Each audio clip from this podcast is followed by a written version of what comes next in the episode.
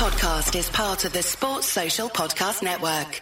Today on Barca Talk, FC Barcelona have won La Liga with a goal from Leo Messi against Levante after a midweek win over Alaves. FCB Femení have advanced to the UEFA Women's Champions League final in Budapest with a crucial victory over Bayern Munich in front of a record crowd in the Miniestadi. And there are rumors of Malcom and Jasper Cillessen leaving Barcelona in the summer. And Barca B suffered an unfair defeat to Valencia Mestalla in Segunda B. First, some news.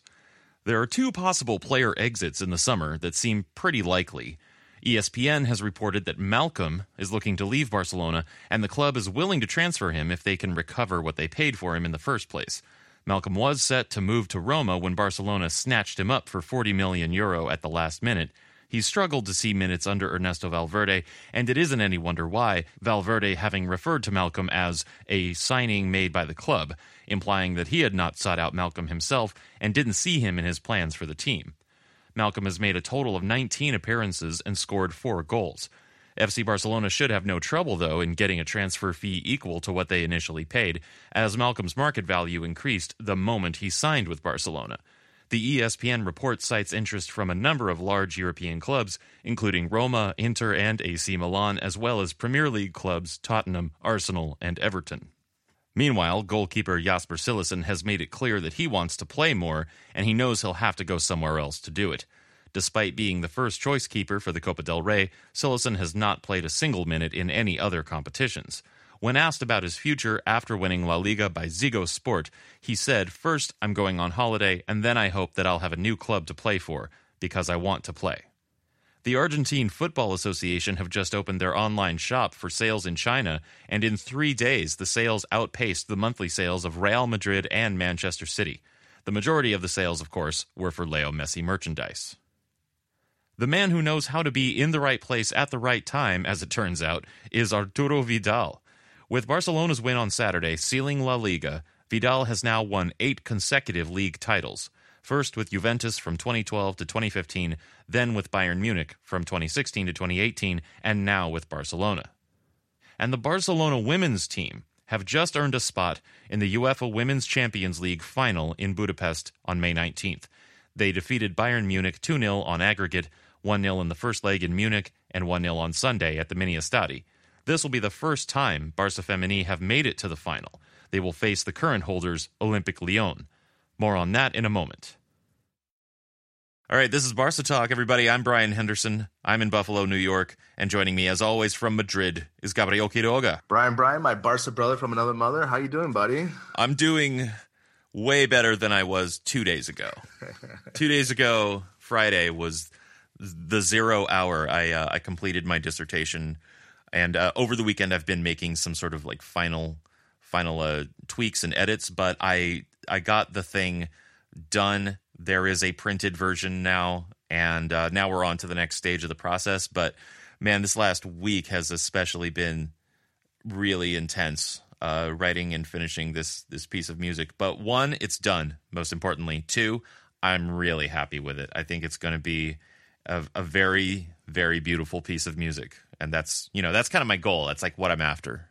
Nice, nice. I'm glad that you're able to finish it because I know you were under the gun and a little stressed out. So I'm, I'm glad to hear that you finished it. So yeah, and we didn't we didn't post as many infographics because because I was uh, working on that. Um, yeah. I I canceled the class that I teach on on Monday, Wednesdays, Fridays. I teach a class from one to two in the afternoon, and on Friday and all week I was just sort of like Monday and Wednesday I'm rolling into class, sort of like all right, uh, here here's a Beatles tune. Let's talk about it um, I have nothing planned. and Friday, I just canceled it entirely. But wow. uh, you know, it, so it was just one of those weeks. Sure, sure. Yeah, but it's it's uh it's done. There's light. I'm there's light at the end of the tunnel, and I am at the end of the tunnel. Nice, nice. Yeah, it's coming. You know, I yeah. Mean, been, when you were here, we were talking about it. I know you were stressed about it, so it's good. It's one step closer. Yes, one step closer. Yeah. Now I just need to find an alto singer. So if there are any alto singers in Buffalo, New York, who are interested in singing some music for money, get in touch with me. Now I, I have a couple of lines on it, but uh, I, I had someone lined up and she uh, she backed out for uh, you know for personal reasons, which is totally fine. Um, you know, I don't want to coerce anyone into doing something they're not comfortable with, and you know, if they feel like they're too busy and overworked, I completely understand that. So you know, she backed out, but now I have to find a replacement, and I think I'll be fine. There's there's singers around. But anyway, so the speaking of women, let's talk about the FCB Femení because uh, obviously the the men's team clinched La Liga on Saturday. We're we're going to talk about that, and we probably should take a moment of celebration to celebrate. I mean, there are many things to celebrate right now. There are. I finished my dissertation. Yes. The men's team have won La Liga, so they're one Correct. one step, one third of the triplete is done Yep. with three games left to go, and we could see what kinds of like mad scientist uh, tactics Valverde might come up with in these last three games. I always hope that when you clinch La Liga with two, three matches left, that the last three are just kind of like just total experimentation. Sure. Sure. Give everyone a shot. Everyone plays. So, uh, Yeah. so we've got that. But then also the women. They're on to the Champions League, the Women's Champions League final in Budapest. They're going to be playing Lyon, and this is their first final ever. So, and and since we don't have a segment from Michelle this week about about the uh, Femení, I think we need to take a couple minutes here at least to to talk about it. Yeah, definitely. You know, we talked about their plan of trying to reach the Champions League final that they've implemented about four or five years ago. And so finally, this is one step closer to that dream. Uh, you know, I was watching the second half of the match. It was pretty intense, pretty intense match just because, you know, they had a one nothing lead on the first leg in Bayern. They got the away goal, which was huge. But, um, you know, it was man, Bayern was really after it, and FC Barcelona was kind of playing not to lose for most of the game.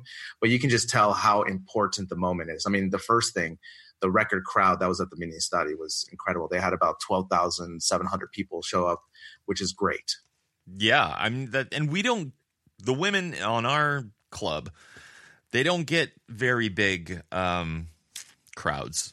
And Yeah. Michelle has talked about how part of that is because the club doesn't really push the women's team uh, from a marketing standpoint uh, very hard, so they don't get very big crowds. And you know that's that's not too far from capacity. The Miniestadi seats just a little over fifteen thousand, so that that place looked full. Yeah, yeah, and pl- and not only was it full, but everyone was into the match as well. Everyone could feel the importance of the match, and everyone was into it. And so, yeah, uh, we've talked, we've highlighted about because if you compare them to Athletic Bilbao or Atletico Madrid, they definitely push their women's team a little bit more. They get a really good support for the games, and you know, FC Barcelona, they just need to do that. We've talked about how just you know sending some people in front of the mini stadium and just directing them for free matches just can fill it up very quickly because everyone wants to see and support FC Barcelona, especially if you're a fan of the men's team. Yeah, exactly. I mean, I think part of it is from the uh, from the club's perspective. I get the sense that they feel like, look, we we have a huge marketing machine behind the men's team. We have one of the best teams in the world. We have the best player in the world.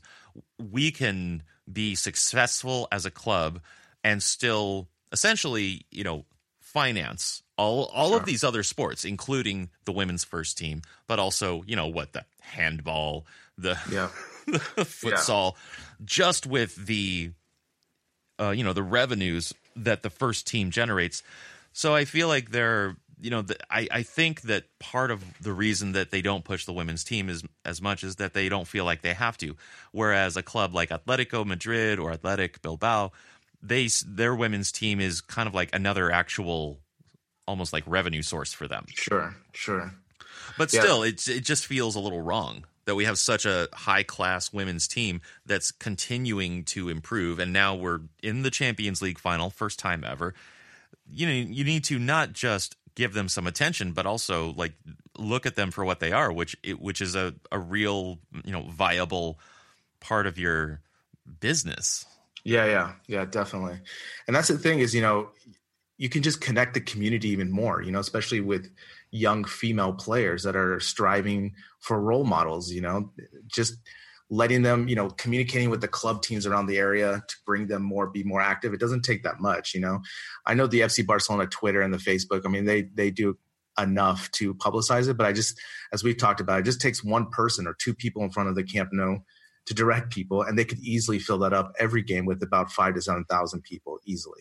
You know, the tickets are free, so just to be able to do that, especially you know, if you go on a weekend to visit the Camp Nou and no one's playing, you know, the men's team aren't playing, but the women are playing and they're just across the street. It's such an easy sell. So we've talked about that, and yeah, I mean, and the tickets are free and the tickets are free, but they make it very complicated to get the tickets as well. You have to go to a different ticket stadium, of course. You know, of course, they never just make it easy. They can never just have a ticket stand at the Miniestadi just to make it one streamlined process. You know, right? But that's for another day. But you know, like you said, yeah, like you said, uh, Athletic Bilbao, for example, and Atletico Madrid, they are they're looking as revenue streams, so that helps their overall funding for everything. Whereas FC Barcelona's men's team, you know, funds basically everything because they're so popular worldwide. So I get that. You know, they have so many sports as well. You know, they like we talked about handball, basketball, etc. So they have their own things. But again, you know, they just need to if they just put you know.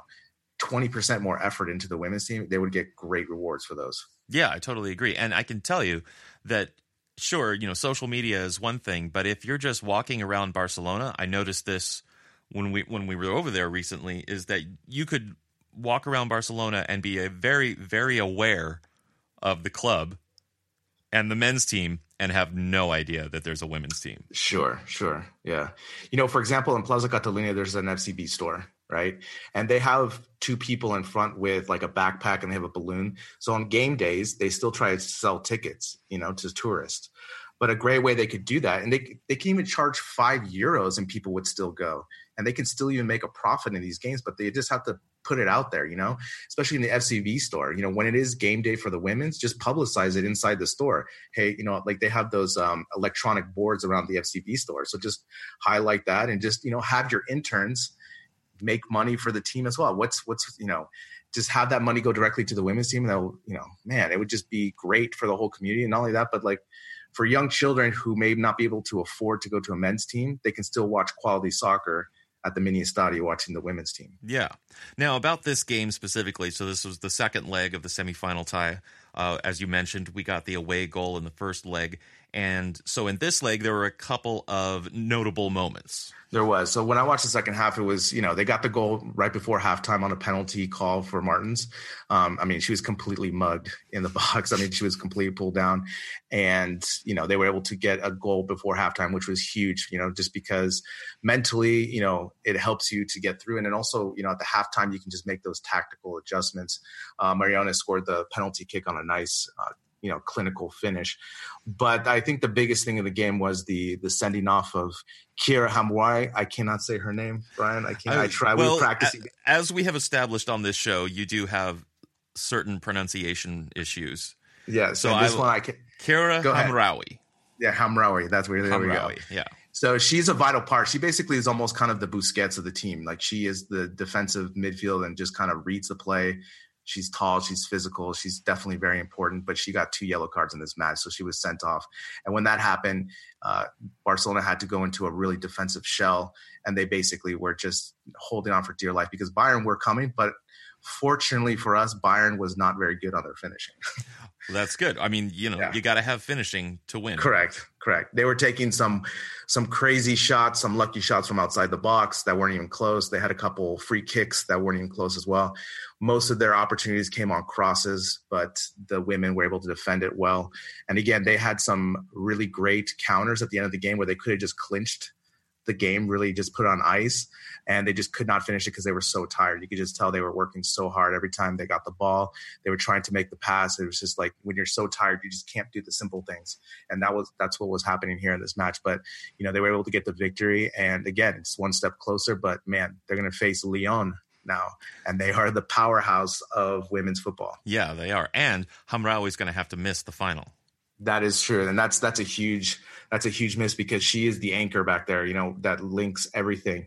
Uh, when I saw her play in person, man, she is she's impressive, uh, just like Martin's as well. But she will be missed. I mean, you know, silly fouls. You know, it always this in the men's uh, game last night against Levante, the same thing. It's you just have to know when to make those fouls and what is the cost, right? Sometimes you can just ride a player and they will make the mistake. And on her second one, it was kind of, you know, she was kind of between a rock and a hard place and she kind of had to foul. But man, it's just, it's, it's too bad. She's really, uh, she was emotional after the match. She was crying because she knew she was going to miss it, especially against Lyon Yeah, I mean, I would be emotional. Yeah, I mean, I'm emotional over like nothing. like, sometimes I cry at like commercials, you know. Well, you cried against the Aleñá goal. And we're I did. talk about that later. Oh, so. Yeah, well, we will talk. we'll get into that later for sure. But there was but again, also a special guest at the match. There was a there special was. attendee, I should say. A special attendee. That is correct, Mister Mr. Uh, manager, Mr. Valverde, was at the match and he was taking pictures left and right. I just saw on Twitter that some nuns took pictures with him and so forth. So, oh. yeah, yeah. So he, you know, he was. I think he's finally able to relax a little bit just because he has La Liga under his belt now. But you know, he was he was definitely. It was good to see him. You know, this is the type of thing. If they, if one of the men's players or a group of them went to the match, it would.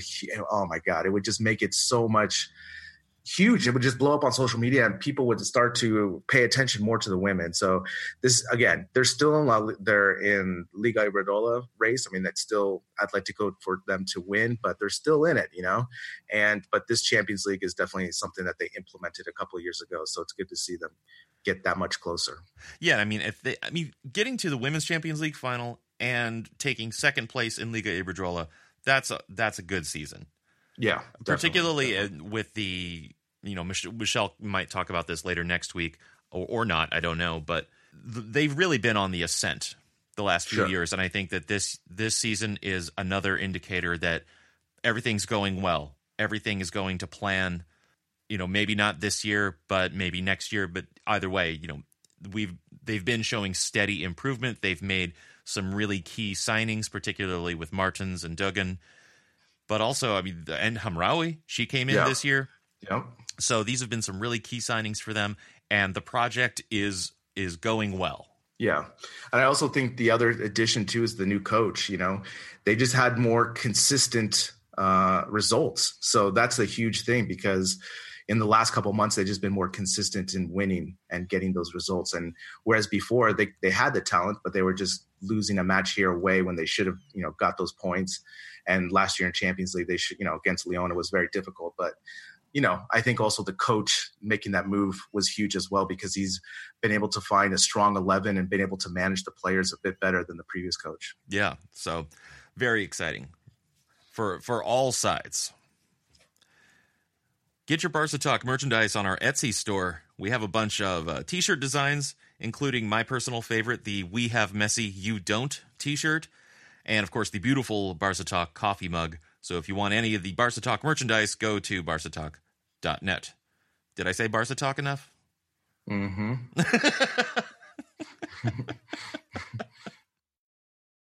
Barca B, despite being full of talent and having a pretty high market value among their players, they seem to struggle for some reason against other reserve sides. Here to analyze the situation is Max Bluer. There was a bitter pill for Barca B to swallow this week, as a cruel loss away to Valencia Mestalla left the boys with very little chance of making the promotion playoffs at the end of the season. The 1 0 loss, during which Barca B dominated, but Valencia Mestalla keeper Emilio Bernat put in a man of the match performance, leaves Garcia Pimienta and his team in seventh place. Yet another loss to a fellow B team begs the question just why is Barca so bad against the filiales, or reserve sides, of other Primera clubs? Let me hit you with some stats. Of their 10 games against fellow reserve sides, Barca have picked up just one win, four draws, and five losses. What's more, that win was a fraught 3 2 victory over Atletico Levante, who, after Barca, have the second worst record against other B teams in the division.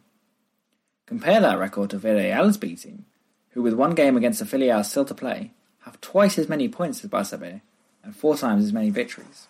In fact, of all the reserve sides in Group 3 of Segunda División B, the reserves of Espanyol, Girona, Levante, Villarreal, and Valencia, and of course Barca, it is the Catalan Giants who have by far the worst record.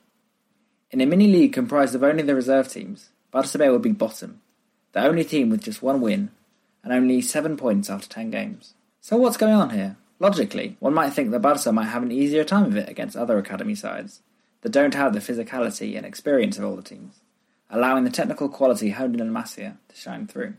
That clearly hasn't been the case though, and perhaps the reason lies in the profile of Barca B's squad this year. The standout difference, both compared to the Barca B of recent years and the other reserve teams in the division, is age. Barca only have one player over the age of 20, 21 year old Carlos Perez. This is apart from the 22-year-old Fran Sarcenadas, who's been injured since October. Whereas Villarreal B have several players in their mid-20s, including a 27-year-old centre forward. Likewise, Valencia Mestalla have several players in their mid-20s too. This strategy of picking a reserve team with more experienced players is serving Villarreal well. They are third in the division and strongly in the fight for a playoff place. Barca's squad, meanwhile, is predominantly made up of youngsters, kids who are playing in the UEFA Youth League last season and for whom this is their first season playing against professionals. Indeed, Guillem, Miranda, Mingueza, and Monchu played in the Youth League semi final defeat to Chelsea during the week. This is quite the contrast to Barca B's strategy for the last few seasons, which, like Valencia and Villarreal, was to bring in more experienced players in the pursuit of short term results, but at the expense of La Masia products getting game time. The strategy failed dramatically last season, when Barca were relegated from Segunda, despite having stuffed the squad with imports from abroad and even loans from other La Liga clubs such as David Costas, borrowed from Celta Vigo, and now a member of Celta's first team squad, having developed his game with playing time, at the expense of a La Masia centre back, like Chumi. Thankfully, the club hierarchy has seen the error of its ways, and this season ditched the outside imports, and instead promoted a swathe of players from the youth teams in La Masia. This has meant that Barça have the youngest average age in the division. Barca have clearly been lacking a little experience in professional football this season, something that the likes of Villarreal have brought in from outside their academies. And it is this lack of experience that may well have cost Barca B their shot at a return to Segunda this year. But let's not despair. Guys like Riqui Puig, Juan Miranda, and Oriol Busquets are all much stronger for their year in Segunda B. And whether they are back in the B squad next year, get promoted to the first team, or go out on loan, they have already developed both physically and tactically this year, and have shown that they have what it takes to make it in professional football. This wouldn't have happened if Barca had pursued the same strategy as they did in previous years, or Villarreal and Valencia did this year, and made signings that would have halted the progression of the La Masia products. So although Barca may have thrown away almost all chance of reaching the playoffs, much of which was down to their terrible record against other reserve sides, the experience these La Masia products have gained in Segunda B this year, experience they wouldn't have gotten had the club continued its policy of strengthening through signings, will be invaluable for their own careers, and for Barca B next year, as they look to make it back to Segunda. I'm talking about Barca B playing in Segunda B next year, because their chances of making the playoffs are as good as over. After the 1 0 loss to Valencia Mestalla last weekend, a 1 0 draw this Sunday with Badalona leaves Barca B in 7th place, 5 points off the playoff places. Coach Garcia Pimienta has goalkeeper Iñaki Peña to thank for the point earned against Badalona after he kept out a spot kick, his third penalty save of the season, after Ronald Araujo scored Barca's goal from a corner. Barca B's next game will be away to Lleida next Sunday. Now, at this point in the show, we normally do the Barca Talk Guard of Honor, where we say thanks to one of our patrons on Patreon. But today, we want to focus on a special offer we're running right now because it's the end of the year. Barcelona have just won La Liga. So we're going to give away a Barcelona jersey to one of our patrons at the end of May. Anyone who's a patron on the last day of May will be entered into a drawing for a Barcelona jersey, either the current season's or the next season's jersey, if you want to get ahead on that. So joining Patreon is easy. Membership starts at $3 a month, and you can cancel anytime. So if you're not currently a patron, you can become one on May 1st, cancel it after one month if you want, and you'll have a chance to win that jersey. But in that time, you'll be able to listen to the bonus episodes that come out on Thursday, and we hope you'll decide to stay on as a patron. You know, thousands of you enjoy this podcast every week, and we have some really great things in the works right now. So consider signing up. Again, go to barcatalk.net. There's a link to Patreon there. All right, so let's talk about La Liga. It's it's been a La Liga week, both matches, but let's start with the uh, the midweek match, match day 34 against Alaves, where we won two nothing. You know, one nice thing about my current uh, life work situation is that I can usually watch these uh, midweek games live because, as you know, on the east coast of the U.S., it's in the middle of the day, just about, or in early afternoon. But I'm lucky that I can watch these games live because, apart from teaching my class three times a week, I make my own schedule. And on this day, obviously, I was heavy into working on the final stages of the dissertation. But on Tuesday, it was it was pretty far from finished. So on one hand, it was nice to be able to take a break from it, watch a game. But on the other hand, I wasn't terribly interested in watching it. I mean, I watched it, but my heart wasn't exactly in it because I was really distracted. And I have to say, honestly, I was worried that the players would be just as uninterested as me because, you know, it's Tuesday playing Alaves. They, you know, they're just coming off the weekend match. But they actually did come out strong for at least the first 20 minutes or so. Sure. I, I mean, I would have to echo your same sentiments. I was kind of uninterested in this match in that just the way they've been playing lately in La Liga, they've been kind of conserving their energy and just trying to get these victories, right? So I could see that. And also just the style of play that we've been playing lately. They just haven't inspired the all out attack of Barca goals that we're used to. So I definitely echo your sentiments. But I, I did watch the match while I was working in the background, so I, I was watching the match. But uh, you know, Busquets, Valverde made some some lineup changes again, so I, at least he's making some lineup changes, gearing up for this Liverpool match here. So I think for me, the the you know giving Messi a rest was huge. You know, yeah. um, he did this not only against Alaves but Levante. You know, not starting him and having him come in the second half, which I think is key. But my only gripe in this lineup is the Suarez thing, because again, why does Suarez have to play the full 90 minutes again? Again, it's just he is a striker. He is a aggressive striker. He needs the break, you know, just give him a break. But, you know, I was really excited to see Aleñá because uh, as we talked about, not only is he a Masia player, but just seeing him get more games this season and filling into this role and becoming more active is really exciting. Oh yeah, and he's I mean he's really looking like uh, a proper first team player.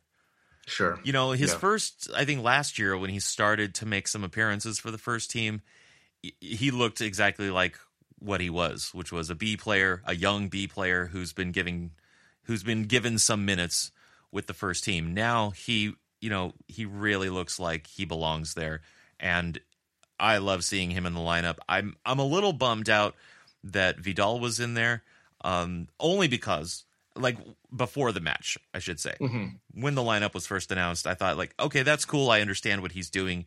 Um, I understand this lineup because we know how Valverde is.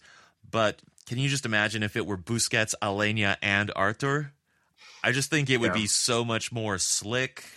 Yeah, yeah, and like fun to watch.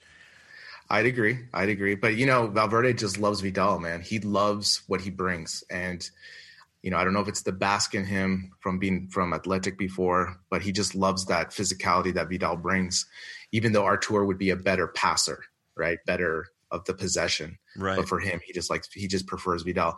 The other thing too, you know, what's a nice luxury to have is Umtiti to step in as a sub. Yeah. yeah. That's a pretty good luxury. yeah. I mean, he came in and he looked solid as fine. I mean, again, he's, he looks like as though he's 100% healthy. He looked perfectly fine in this match. Obviously, playing along with Piqué, they have that relationship from last year, so that's pretty easy for him. I guess you know, as we have always kind of been saying the last couple of weeks, and maybe for me for all seasons, just the Malcom thing. I wish he would have got some playing time over Suarez. I mean, we need Suarez 100% fully fit, fully energized for Liverpool because he is going to be the catalyst against Van Dijk, for example. And you know, he's been playing not only this match but in the Levante match. So those are two times that he's playing full matches. So I would have just liked to seen some subs with that. But everything else, you know, especially with Aleñá coming in, I thought that was nice because he's getting more playing time, and next season he'll probably even get more playing time. Yeah, and there seemed to be sort of a theme about it, which is about rest. I mean, I was mm-hmm. taking a rest, you were taking a rest, and a lot of players wound up taking a rest with this lineup. I mean, because the the I mean, just the back line was was a little interesting, right? Because uh, he gave Alba a rest as well and played Sergio Roberto at left back for the first half, and then he switched Sergi and Semedo for the second half, at least until Jordi Alba came on. Sure. So there was a lot of resting going on. Yeah, I mean, this is what I would like to see throughout the season, Brien. I mean, this is what this is the type of substitution you should do starting in September. You know, just sprinkling starters, especially against teams that you are, you know, on paper that you can win, right? Because you still have power and starters all throughout the lines. You know, you're not completely subbing. And, you know, my argument is if you did this all season, then maybe you get better results now with that lineup because they know how to play with each other. And also, you're just conserving rest and minutes. I mean, for example, Rakitic was able to get the full night off, which was great. And because he's a vital player, you know, a lot of Culés argue what he does and so forth, but his defensive, you know, responsibilities are huge. He plays so many minutes. Again, you know, just having this type of lineup, maybe September, October, November, right? They know how to play with each other. So then in this final push, it's very easy, and maybe they can win three nothing or four nothing because it's not the first time they're playing together. Yeah, well, I mean, the two nothing was um, was quite suitable, but I, Sure. I I take your point. And speaking of which, how badly do we need to have a proper backup for Jordi Alba, like a real left back? I mean, it's huge. Yeah. It's- that that should be. I think before the De Ligt signing, that should be our number one signing. Yeah, I was forward. thinking that the other day too. It's like, yeah, De Ligt, it's very exciting. He's very young. He's a center back, but we're we're in a really good position as far as center backs go at this moment. Meanwhile, the left back position, like Jordi Alba, is uh, he is just a man. Yeah, He's only mortal. correct. He needs someone. We need someone to actually be backing him up, and not one of the other fullbacks just sort of filling in, and certainly not Vermaelen. Sure. Sure. And that's the thing is that, you know, for example, Lucas Digne is having a great season for Everton this year. He's Yeah. starting, he's doing well. And he would be really nice this season to have him playing there because, again, not only is Alba playing so many minutes for Barcelona, but also he's being called for the Spanish national team as well here and there. So Alba's being pulled in many different directions. You know, you cannot ask him going forward, especially with his age and his minutes that he has, that he's going to have a complete season like this. You have to plan for rest and also injuries that would happen. You know, you know, having it like for, as I have here in the notes, I would love to sign a perfect, you know, doppelganger of Lucas Digne. You know, a young player who you can kind of grow into the position, spot start here and there, and you don't lose that much defensive, and you just able to spell Alba rest because, you know, the one thing that Alba does better than any other left back is the way he's able to bomb up that left line Yeah. right? And you just get tired, man. If you play 10 games in a row, you're just not as fast and as nimble like the squirrel that he is in the 10th game as opposed to the first game, you know? So you got to give him some break. So that should be a priority signing this summer. Yeah, yeah, because it really seems to be a a crack, a crack in the armor. Because Sure. the you know putting Sergio Roberto back there, putting Semedo back there, you know whatever. That one time you put Vermaelen back there. That's Yeah. These are that's like putting duct tape over a over a crack. You know. Yeah, yeah, exactly. And that, that's the other thing too is that when you don't have a left back that you know a reserve left back that you can count on, you also do crazy formations. And I, I don't use crazy, but you can go to the three back, right? But then all of a sudden, when you do that, that's not our style, so it doesn't suit us, and it'll just put us into flux. So, more importantly, a left back that Valverde has confidence in as well. Right. Exactly. Yeah. But so the theme of this game was uh, just just be good enough to win. Right. I mean, we had the possession. We had, you know, we outpossessed them 76% basically. Um, you know, with 12 key passes. But I, you know, this game and the game last night, my my takeaway is, you know, there are making a concerted effort to conserve themselves, to not really push themselves, only to do enough to get the goals. I would like to see more shots on goal, especially when they're in the box, Brien. Like Suarez, um, even Alba when he's in the box, he should. I think we overpass still too much. And you know, against Alaves, we had opportunities where I think we could have had shots.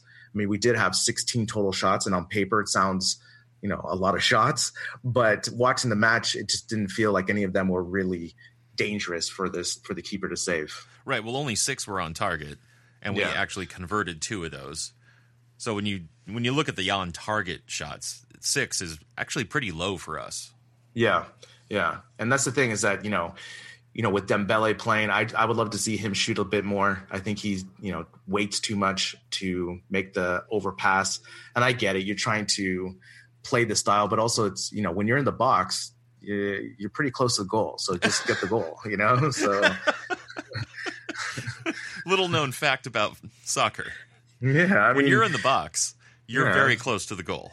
And if you're a world class player, you should be able to just shoot. And of course, like maybe if the keeper makes a save, you get a rebound, then you have someone to slop it up. But again, you know, this is the thing. It's it's conserving. Obviously, you can just see all these previous matches, Brien, just leading up to what is going to be the most important match against Liverpool. Yeah, and I'm, I mean, I'm totally for conserving mm-hmm. both in terms of squad rotation and in terms Sure. of how you approach the game.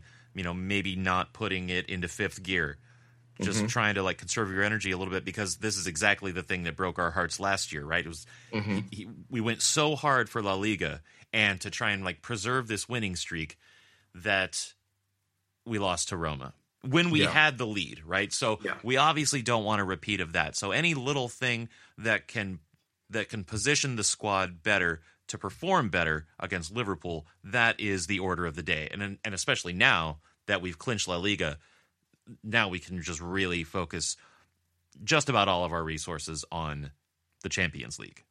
Sure, sure.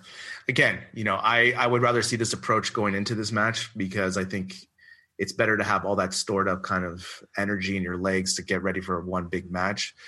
Again, I just hope that, you know, in the beginning of the match we're not sleepwalking because of this conservation of energy, you know? Uh like for example, against Man U in those first 10 minutes because Liverpool can finish and if we are lackadaisical at the beginning that will definitely hurt us. So I hope that this conservation doesn't make us, you know, lose that edge that we have. Yeah, that would that would be that would be bad. Correct. you know, after after all this year complaining, like we got to conserve, we got to rotate, and then we just get, you know, we don't show up, you know, because we haven't had that edge. So Right. again, I for me, I would rather have this approach because it's I think it's easier to get into gear when you have been rested. You know, Yeah. I think so. We'll but I, I also I'm not worried about their uh their level of energy for the Liverpool tie. yeah, You know, especially the first leg at home. It's Liverpool. It's the semifinal. They're going to be bringing a lot of energy from the first whistle. I think. Sure. I'm not Sure. really worried about that. But in this match, the second goal was on a penalty kick. Uh, Suarez scored it, so all well and good. It it helped seal the victory. But five minutes prior was the first goal by Carlos and Aleñá, and that's the thing that we need to talk about. Sure. Again, you know, for me, this goal is just kind of what Barcelona does great always. It's the pressure defense to get the ball right back. But then when you get the ball back, what you do with it and how quickly we can just counter and score a goal, I just think is, you know, it's incredible to do that because it's so hard to do that in football. But again, we were pressuring Alaves. Alaves clears the ball. Piqué chest passes it to Busquets. Like Piqué is able to read the ball, the play, and he makes a chest pass to Busquets. Busquets turns and gives it to Sergio Roberto, your boy. Yeah. And then he just plays with Vidal, and Vidal just gives him a give and go bounce pass back. And Sergio Roberto does the thing that he does great is cutting in to the box. And he made a nice pass. And of course, Suarez read it, kind of felt the force of Aleñá behind him, and he just let that dummy run. And Aleñá first touch with his left finish. I mean, it took about six seconds, essentially, you know, or That's maybe eight takes. seconds. Yeah. And that's the kind of thing that is lovely to see is that killer instinct, right? I mean, I get it that sometimes, you know, during the match, we're just trying to possess the ball, but when we have to, you know, like against Real Sociedad, when we were pressing high like that and we can just turn it over and just go into attack mode, it's it's amazing to see. It's awesome to see. Yeah, that that goal filled me with so much joy. I have to, mainly because I think um, because Sergio Roberto was involved, because Aleñá was involved. I really appreciated Vidal's uh, role in that. You know, rather than receiving the ball and trying to do something with it, he he recognized Sergi's run, so he just gave him the wall pass back, right, one touch, and Sergi's run diagonal, you know, running in, and then I mean, I've watched this this goal on replay many times. When Aleñá starts his run, you could just start to see everything click into place. And Suarez does the dummy, which often doesn't work, but this time it did.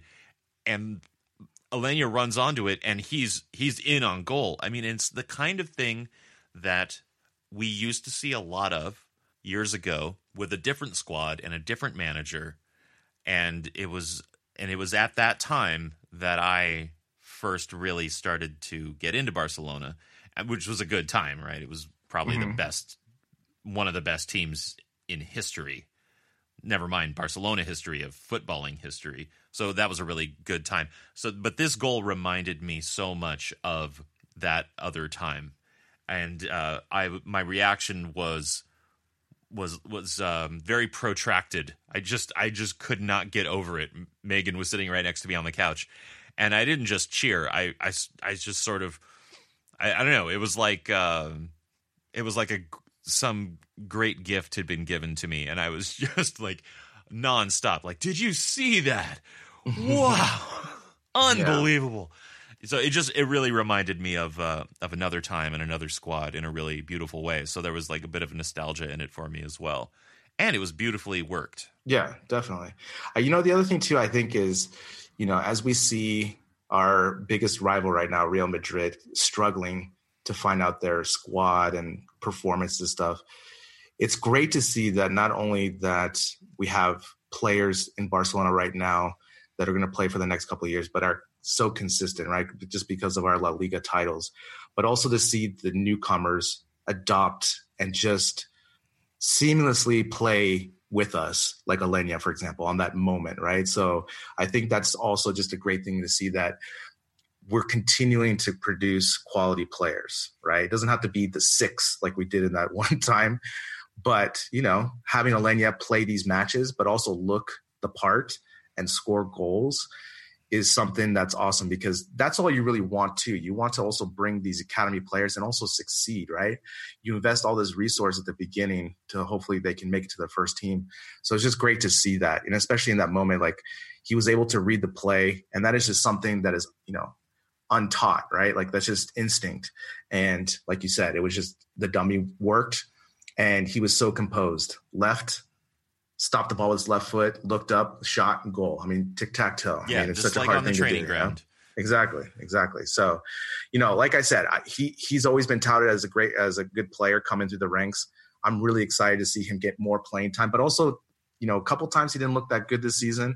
Just you know, in the, the run of play essentially. But it's good to see that he's getting more time, and we can just project now physically physically how he's going to look and also how he plays. It's you you know you got to get excited. Yeah, yeah, I am excited. All right, well, there's another La Liga match, La Liga Part Two, that we should talk about. But real quick, I just want to say, uh, support the show through our Amazon Marketplace. This is just another way that you can can help support the show if you don't want to do the Patreon thing we have this uh, Amazon storefront with um, products that we have curated and selected for you and your pleasure. So this and we every week we we choose a, a new product to add to the marketplace. This week I selected a sort of a travel item. It's this uh, power bank. It's very uh, small, portable, and you can charge your electronic devices, you know, mainly your phone, with it. And this thing this is the exact one that I took on my trip recently, and it got me through the days in Spain. There were times where I just had this kicking it in my jacket pocket while I was charging my phone because, you know, when you're traveling, you're using your phone a lot. I was using it a lot for maps. And even though my wife did not want to pay for any international data, I think by day two, I just decided, like, no, I'm paying for it because I need to find places. I I cannot I I don't know how to read a map anymore. like I need an app on my phone to do it. Yeah. So I was using my phone so much, and this thing came in super handy, very uh, like an essential uh, travel item, or even just a regular life item if you are just in a place where you need to charge your phone, but you don't have I don't know the normal things available to you. So it's a really really cool thing. It's a really small power bank. It's a great little piece. What do you, what did you pick this week, Gabriel? This week I picked a FC Barcelona soccer backpack, and uh, this backpack is you know pretty nice backpack. Not only does it have the FC Barcelona logo on there, but also it has a pocket so you can put your soccer ball or basketball or any type of ball in there, which is, I think is really cool. Uh, sometimes, you know, I remember when I was playing, I used to have this big, obnoxious soccer bag, you yeah. know, because you had to put the ball, you had to put all your gear in there, and it was fine. But you know, to walk around, it's very, you know, uncomfortable and so forth. And this is makes it a lot easier. It has room for your for your shoes, uh, you know, a place for the ball. So it's it's just more convenient to carry your stuff around. So that's my item for the week is this FC Barcelona soccer backpack. Yeah, and at least you didn't play hockey. Yeah, that's true. That's true. that's a whole lot. Of, that's way more Correct. gear. Oh my gosh, that's a lot of gear. yeah. All right, so La Liga Part Two. This was match day 35, and this was the day uh, earlier in the morning, I was watching the Atletico match, and uh, I was just thinking how, like, man, if they lose, then we've won the league, which is kind of an anticlimactic way for it to happen. Sure. You'd at least like for it to happen, you know, as a result of your own game. Um, but luckily, Atletico did not disappoint. They won their morning game. And so then it was on us. It was on Barcelona to win the league on that day. And they did in a 1 0 win with a 60 second goal from Messi to make it 1 nothing. And what what can you say about honestly I have to say giving Messi the first half off, bringing him in the second half. This is a, we've talked about this. This is exactly what you want to do with the Champions League looming. You want to keep him pretty fresh, but you also want to keep him match fit. But also the Coutinho, Dembele, Suarez lineup. Valverde did this against Alaves as well, and I actually I like it. It's um it's kind of a weird thing, right? To to not have Messi playing is insane right? but at the same time, because we've talked about how, particularly with Coutinho, when Messi is on the pitch as well, he he doesn't he doesn't Coutinho doesn't do as well. You take Messi off and you give Coutinho a more defined role. You give Dembele a more defined role, and then suddenly Coutinho plays better because he actually had some some really good opportunities in that first half. He did. He did. I mean, with this lineup, like you said, Dembele, Coutinho, Suarez, actually on the heat map for this match and the previous match, we were more heavy on the right side of attack. Yeah, so and that's a first. It's all, that is a first, and it's all about Dembele. I mean, that's really what it comes down to because with Messi missing, Dembele is the catalyst to the attack because not only is he super fast, but also the way he's able to break in as well. He can feed the ball to Suarez, and he looks to feed Suarez as well. So again, like in this match, he was able to link up with Semedo and the midfield as well, go on that right side and that also relays to more space and opportunity for Coutinho. Now we saw him with the shot that he was able to do. Again, like I was telling my friend when I was watching the match, it's like you just he had more time to make a better shot, but he felt like he was rushed, and then he just kicked it right to the to the keeper. But at least he was able to get a shot off, right? So moral victories, yeah. I guess, on this one. well, the headed shot that was the one oh, that really God. bummed me out. That totally bummed me out. He's because he's coming into the box. He's completely unmarked. He gets a perfect ball in, and he just heads it right to the goalkeeper. And I just think he, again, for what we paid for him, he should do that's, better in that moment. That's the thing. Like I was telling my friend too, I was like, if I were heading the ball and I headed to the center, he'd be like, okay, I'm not a professional. So right. you're forgiven, you know? Yeah. But, but come on, left or right. You know what I'm saying? And it, it wasn't as though he had someone hanging on him. It was an open free header that he he if he makes that goal, like for example, I bet you the majority of people kind of just whitewash the season because that goal basically clinches the league. Right. You know? And he can kind of just maybe that gives him more confidence. But man, it's just those two shots were the microcosm of this season for me. Just he had the patented shot and he kind of fluffed it, and then he had a header and he wasn't able to convert. And you know, in these match, I know this match wasn't the most crucial, but again, it just if we score that goal, it just puts us easier. We can just play around even more. Maybe we win four nothing, and I would have much rather that because. Brien, I can honestly tell you this game was a bit boring for me, even though I was waiting for this moment of the coronation. You know, it was just the passing was killing me, man. Oh yeah, no. As a game, you know, if you take the context out of it, if you take you know the stakes of it out of the out of the equation, you don't. It, it's just a game it was not especially uh, exciting to watch.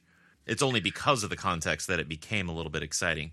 But you know, again about that Coutinho headed attempt, I really feel like that's it's it just it looked like a Premier League kind of play, and I just wonder if sometimes he still has that that Premier League mentality, which is just get the shot off because he had so much space around him, he could have actually let the ball fall to his feet and maybe even have a better a better attempt. But you know, he wanted to and I, I get this. I understand it. I'm not trying to criticize it too much, but he could have let it go to his feet and really put a good finish in and scored on it. But of course, he wanted to essentially get the shot off as quickly as possible, and the easiest way to do that is to head it. And then we saw the result there. So that seemed to me to be like um, just almost a little bit of uh, like a lack of finesse. Yeah, I mean he's a very finesse player, in many ways, except he doesn't seem to be very comfortable on his left, which starts to bug me a little bit. But as far as this play goes, you know, he was just like, eh, "Get it, get it, put it, put it on the goal." Yeah, yeah. Again, without Messi, he definitely played a lot better, but he still, for me, has to play even better because he's a world class player. Like you said, for what we paid, he shouldn't be making these mistakes, you know, or not even mistakes, but just he should be able to score more. And again, especially with not with Messi not there in the first half, he had a lot of space. Especially like on that first shot, he could even dribble a little bit more, even yeah, uh, if he wanted to, you know. And again, you just got to know your opponent, the space, and I don't know. It's it's very frustrating Yeah. because we I want to see him do well because if he does well and scores, then we win. you Right, know? exactly. So, so it's super frustrating. Yeah, well, I hope that he just uh, continues to not listen to the criticism and uh, yeah, exactly. stick his fingers in his ears and uh, Yeah. work on his game. Because again, like it's it's not just like what we paid for him; it's the fact that he I think he was worth it, and he Correct, he just correct. hasn't really been playing at his potential because we know he's better than what he's been doing. That's the whole thing. We're not mad at you, Coutinho. We're just disappointed. Yeah, yeah. That's what it is. I mean, can can you think of a Barca player in the last, you know, ever since you've been following them, where he had a great kind of start and it just fizzled with more playing time? You know, I can't think of anyone who's nor can I. suffered this particular trajectory in the last Yeah, because- nine years. I mean, we talked about last season, just the half season, he had about 11 goals or so, you know, and I was projecting double, you know, 20, and that was really going to help our team with the balance, less Messi dependency, you know, that type of thing. But he's just been a no show for these, and especially like against Levante, you should be able to mop those opportunities up. Right, right, exactly. But speaking of Messi, Mm. he's the best, man. he is the best. it's just i mean let me i just wanted i'm so i had this friend back home and he's he's a really good friend and, and he would always mix up on sayings okay so he would always one time he texted us and he just said what can say instead of saying what can you say right right. so let me start this off with the what can say about Messi, man. I mean, this guy is just ridiculous, and it, and it's really, really, really hard to put into context now because we just come to see it every match, and you know, especially like with this goal that he did last night. But man, let's just talk about his record with the team. You know, he's basically come in and revolutionized not only football, Spanish football, but Barcelona, right? Like he now has 10 La Liga titles yeah, since he's been on the team. It's the eight of last 11, which is incredible. I mean, you, there's no other, maybe Bayern is closest, you know, but they don't really have a rival like Real Madrid. You know what I'm saying? Like they're, it's not as highly touted as here in La Liga. And man, it's just, it's always a pleasure to watch him. But also, I mean, can we just like talk about that goal last night? Because it wasn't the most spectacular goal, but I just think this symbolizes Messi as how great he is as a player, Brien, because in this moment, if you watch the replay, Vidal did a great job of getting the ball back, which was on, you know, he comes in and gets the ball and he delivers it right to Messi. But right before Messi gets onside, okay, he like scoots over to get onside, receives the ball. Any other player shoots right there yeah, and it's probably going to get blocked by the two guys. But what does Messi do? He sees everything in slow motion. He takes it back and just hits it one time very quickly, and we get the goal. I mean, it's just a thing of beauty. It's it looks simple, Brien, but my gosh, it is in that moment with all the stuff that's going around you to be able to slow it down and just hit that shot, and then he just wins the league. I mean, it I know. could it you know any doubt, you know? I know, and I, I saw a replay in slow motion from a really good angle. The camera was pretty much pointed straight at him, but but at an angle, and you could see how the how he waits hmm before he shoots because he the defenders are actually going the other way and going past him, and he waits that just that fraction of a second to get the clear the clear shot, and his his his pa- I mean, it's weird to call it patience because it all happened so fast, but it really Mhm. was a show of patience that he set himself up so perfectly for that shot, and then the the finish. Well, that's that's just classic Messi. Yeah. The other thing too is, you know, how many other players when they bring it back are going to overhit it and they lose control. Right. Right. That's the thing. Or when he got the ball from Vidal, those are like the things where, as like when I used to play, the, those are the the moments where you're either going to have a scoring opportunity or not, because a bad player is not going to be able to control that. You know, and the way the ball is always so close to him to be able to control that amongst the traffic that's going around, it's just incredible. And again, I mean, you know, I've been listening, Brien, to a bunch of podcasts this week because obviously the, the match with Liverpool is, is just looming and everyone's excited about it worldwide, right? Because Yeah. it's just a huge, especially with the the style of play, right, for both teams. And a lot of pundits are outside of Spain for the most part are giving Liverpool a, bit of a slight edge just because as we talk about, Premier League gets more pub, right? But again, Brien, what do I have here as in our T-shirt? We have Messi, you don't. So yeah, I like you know we have Salah, you don't. It just doesn't ring the same. it's not because we have Messi and you Yeah. don't.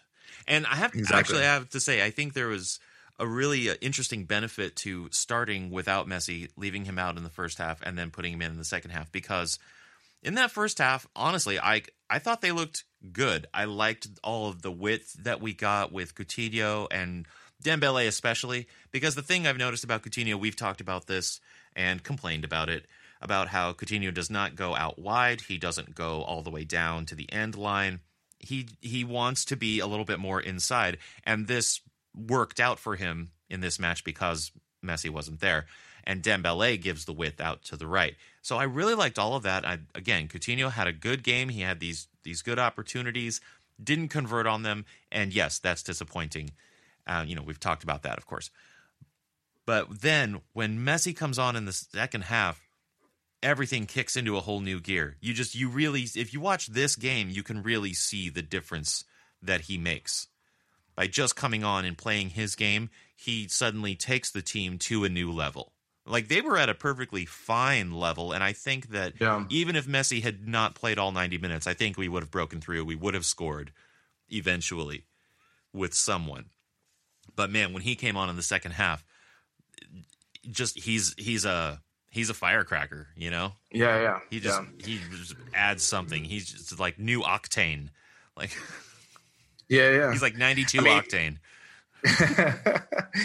I mean, that's the thing is that, you know, especially with him in the middle, he just drives the attack more direct, you know, and that's that's basically the difference. You know, I was thinking about this because, you know, our style of what why was the first half kind of boring, right? And I was thinking about this, you know, we still do the give and go, the tiki taka, but for me, it's just not as fast as it used to be, Right. you know, when we had Xavi and Iniesta. And when you have that fast, I just think it, you lose the engagement of the players because the players are now kind of going through the motion to pass and do it, but they just don't all move in unison like we used to. So when you're moving the ball around left to right, but you're moving forward too, there's a purpose to that, you know? And I think that's what, you know, for example, having Vidal, you know, he did a couple times, you know, make some good passes in there, but he's not a player that can do that all the time. You know, if you supplement him with Sergio Roberto, Sergio Roberto is going to be able to do that. Maybe Aleñá, you know, because of the quality from La Masia that they've learned this. So I think that is the thing, you know, going forward, you know, for next season. Uh, if we don't have the ability to complete, always do tiki taka, I want to see a little bit more direct approach at times, especially like in this match. I thought we didn't shoot enough. Even though we did shoot 23 shots, I just felt that we overpassed and we were continually to overpass, especially in the first half. Like when Suarez had an opportunity, he tucked it and passed it. Dembele had an opportunity to score, to shoot, and he didn't. Alba looks to pass too much for me sometimes. I'm just saying, especially when you don't have Messi, you know, just go for some shots. Right. A little bit more shots on goal, you know? yeah, just just make it a little exciting, you know. Just that, that's the thing. It's like I would rather have, you know, especially in this match against Levante, that I know that you know Levante shouldn't beat us at home. Take those shots, even though we'd lose possession, but at least make an effort because for me, that's what I want to see. I don't want to just see possession eighty percent with one shot. right, right. Yeah. Yeah, that's oh. Yeah, I know. like a- I know it's. That sounds like a dud. I know it's. I know. I know it's a tough line, right? Because you're kind of mixing our DNA style. But I just, I just, I feel as though, like I said earlier, if you're inside the box, just take that shot, especially if you have the angle to do so. You know, Right. And I just, especially Dembele. Dembele lately has not shot the ball at all. Yeah, that's true. Well, you know, it, it sort of depends on on your manager, right? Because Pep talks about how it's it's not about possession for the sake of possession, right? There is that aspect which is Mm-hmm. that if you have the ball, your opponent doesn't, and they can't score. It's sort of you know defense through possession, but that's more of a byproduct. Like with Pep, it's possession so that you can take shots. It's possession Yeah. so that you can play. Uh, whereas with Valverde, it, he does seem to be uh, well. Again, he seems to be more conservative, as we've as we've mentioned many many times. But yeah, the possession game, if he's adopting it, which you know apparently he is, it does seem to at times be for its own sake, versus Sure. to create chances, to create opportunities, to to score. Yeah. But on the other hand, hey, you know, He's got two titles now, which is more than he ever know, won managing I Athletic know. Bilbao for what, 12 years? Yeah, yeah. I that that's the other thing too that you know. Remember how you were talking a couple episodes? You said that you were not worried about La Liga because you thought Valverde is, you know, he handles that, Right. You know, and I couldn't agree more. Right, like he La Liga, he can he knows it inside out. I'm comfortable with that. It's just managing these other tournaments that we have. Again, like you said, you cannot argue with the two La Liga titles. I just think always there's a little bit easier way to do that to stress less, to, to make it fun too, right? You don't have to make it so one nothing victory. But again, it's another shutout, Brien. So again, I can't. You know, we're we're picking nits here. Right, right. and what was that? I think that was Ter Stegen's 14th clean sheet Yeah, this season, yeah, just in La Liga. sure. Yeah, And you know, he had to make a couple of saves here and there, and he makes enough saves to keep the clean sheet, and that's always what you ask because he's not going to get 23 shots like the best keeper in the world is, you know. right. But he'll get to uh, you know six or seven, and he just has to make those saves at those times, and when he does. He's called upon and he's able to do it. So Yeah. Ter Stegen, yet again, just a stud. Yeah, and Barcelona's 26th La Liga title in history, having won eight out of the last 11. Yeah, I mean, this this really we're still in a golden age. I think. I mean, we're we're still. It's funny because I was thinking about this. It's like Barcelona lately, especially since of this run with Pep that started and everything. I feel as though they're the team that I stress the less about, the least about. Like my other teams, that they have peaks and valleys of how successful they are, you know, in the season. But I just feel, you know, obviously in the last ten seasons or so, we've been one or two. And it's been very stress less because I just know we're going to be at the top of that. Obviously, it's really nice when we win La Liga, even nice when we win the Tripleta. Yeah, yeah. I mean, of course, when you're in it, you know, like you say something like, uh, "Oh, we're playing Huesca, we're gonna win," and then we win, right? It's when you look at it on a on the stat sheet, you know, you look at it on the in the paper the next morning, it all makes sense, right? But when you're actually watching it, when you're actually in the thick of it, it it's not so easy. So there is that fact that like yeah, we're we can feel pretty secure that we will either win La Liga or be in maybe second place. Just sort of abstractly. But of course, you know, Yeah. going through the slog, you know, the marathon that is La Liga, Yeah. you know, it's not so easy when you're actually paying attention to it moment to moment, game to game. But yeah, yeah, I take your point. And I saw an interesting stat in the paper today. I think it was more than 300 La Liga games in this run, Wow. something like this. And we've won eight out of 11. Whereas, like, if you're in a Champions League run, you're going to get max 30. Right. yeah. So, just uh, like, again, just as a comparison of what it is to be consistent, and especially with this, you know, this league is so competitive with the amount of talent that there is. You know, obviously, I would say yes, the Premier League is from top to bottom. You have more upsets, but I think top heavy teams are much better in La Liga than in the Premier League. So, again, it's just again you can't argue with Valverde throughout the season. He has pushed the right buttons. We got a second La Liga title in a row under him. Brien, I don't know if I'm excited or nervous for Wednesday because it's basically like, did he redeem himself from last season? Right. And that's really, I mean, unfortunately, that's really what it's coming down to. Well, we really won't actually know until the second leg. yeah, that's true. But I mean, you, you will know like the start of it. Okay. Yeah. You know, that's the thing. I mean, I'm both. So- you know, I'm Yeah. both nervous and excited. Wait, before we kind of go talk about what what do you think of the trophy presentation? Um, did not watch. Oh, so let me let me. So Am I bad? so- Am I a bad fan? No, no, no, no, no, not at all, not at all. So, I just thought it was very curious because this is the first time this has happened in La Liga because usually they give it after the start of the season. Right. So they this is the first time they're doing it in season. But what happened was the team was ready for the picture, so they were in the middle of the field, and they put the trophy maybe twenty yards to the right, and so the president gives the trophy to Messi like right there, as opposed to walking the trophy, give it to Messi in front of the team, and Messi hoist it, you know, and so Messi just lifted him by himself. And then he brought the cup to the team, and it was just kind of very underwhelming. You know, there was no like when you watch other leagues, you know, when they they bring the trophy, everyone, you know, they raise it up and the sparklers go out behind them and all that kind of stuff, and none of that was existent. Yeah. And then they had some weird, weird Catalan concert afterwards with this duet, and it was like a love song, and I was just like, man, it's a party. Like, get a DJ up in there, like, make it all happy. And then they ended it with fireworks, and we were just all because I was with some friends watching. And we're just like, man, that was the most underwhelming celebration I've ever seen. Yeah, a little some poor planning. Yeah, poor production. And the and the MC was awful, awful. He screwed up saying Forza Barca. How do you screw that up? Forca. He said Forza Barta. Barta. like what? Forca Barca, everyone.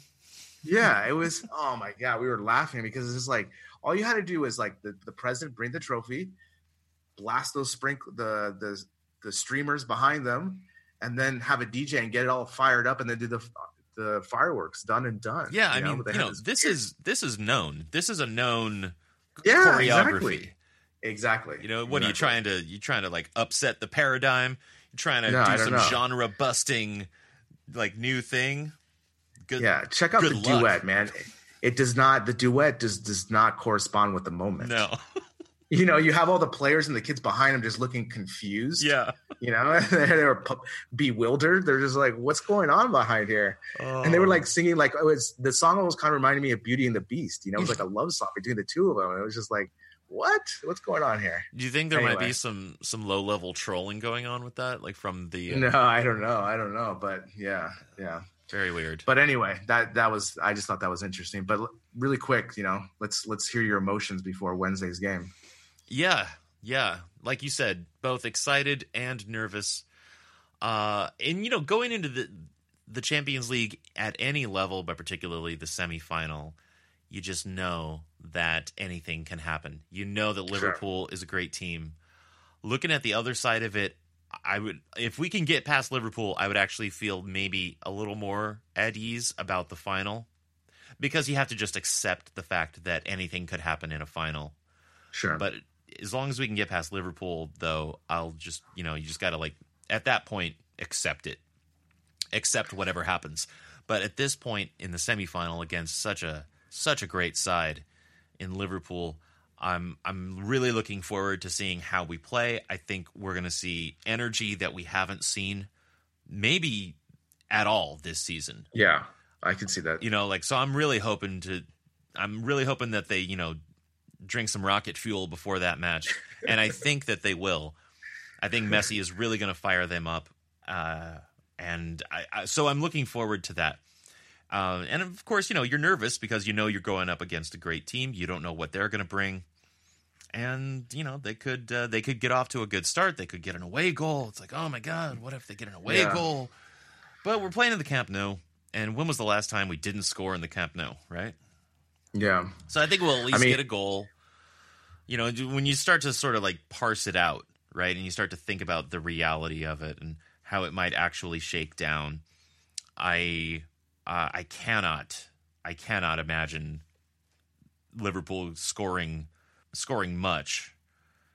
You know, I, I can imagine them scoring a goal, maybe two, but I don't I don't think they're going to blow us out or anything. So I yeah, I don't know.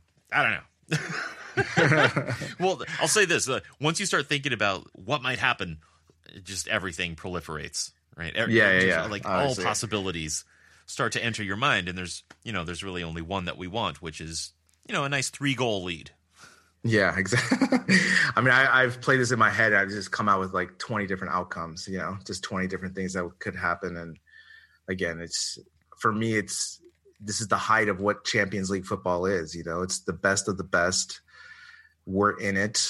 And so we'll see what happens. I mean i kind of think back hopefully we can you know, look back in our history, like for example, when we had the semifinal against Bayern last time when we won the triplete, when we went up two nothing the first leg at the Camp Nou with one of the best goals I've ever seen by Messi in that chip goal, which was out of sight. Yeah. So maybe it's something like that that we can kind of call back on. But I would agree with you. I think that on Wednesday we're going to see an energized team. Uh, maybe they're drinking the Chernobyl from Hot Tub Time Machine, maybe you know that energy drink. right. but I definitely think that you know they're not going to see the type of energy and pressure that they'll see on Wednesday night that they've seen all season on tape, for example. So I'm really hoping for that because you know Messi's been super hyper focused on this goal, and I think when he is focused like that, you just can't deny him. Right. Of course, we we do need some some very nuts and bolts kinds of things. Like we need a lineup sure. that's going to somehow create some space for him. Yeah, yeah. Because you know I think, that they're going to try and bottle him up. They're going to try and shut him down. Sure. And if you don't create sure. some width somewhere, you're not creating threats in other places. You're not creating space for Messi to work. Then it's all going to, you know, no matter how hard he tries, no matter how great yeah. he is. I mean, the key is for me is his Dembele. I mean, when Dembele is in that lineup, he either he's on the left or the right, he's going to help us tremendously because I mean, we saw last night when Messi came in, how many times did Dembele spread that line out on the counters? Exactly. I mean, it was such, you know, and there's going to be those opportunities, you know, and so when Dembele's in there, we're a, a formidable attacking team. Obviously, we're one of the best, and so Dembele is the key. So I really hope he has a better game, better passing, and better decision making. Because last night he had a couple decisions that you know he overpassed or he slipped or he didn't shoot, you know, this type of thing. I just hope he's more firm but man, you know, we have Messi, and so hopefully the X factor will pull out. Right, right. Yeah. Well, we whatever happens, we will talk about it next week on Barca Talk.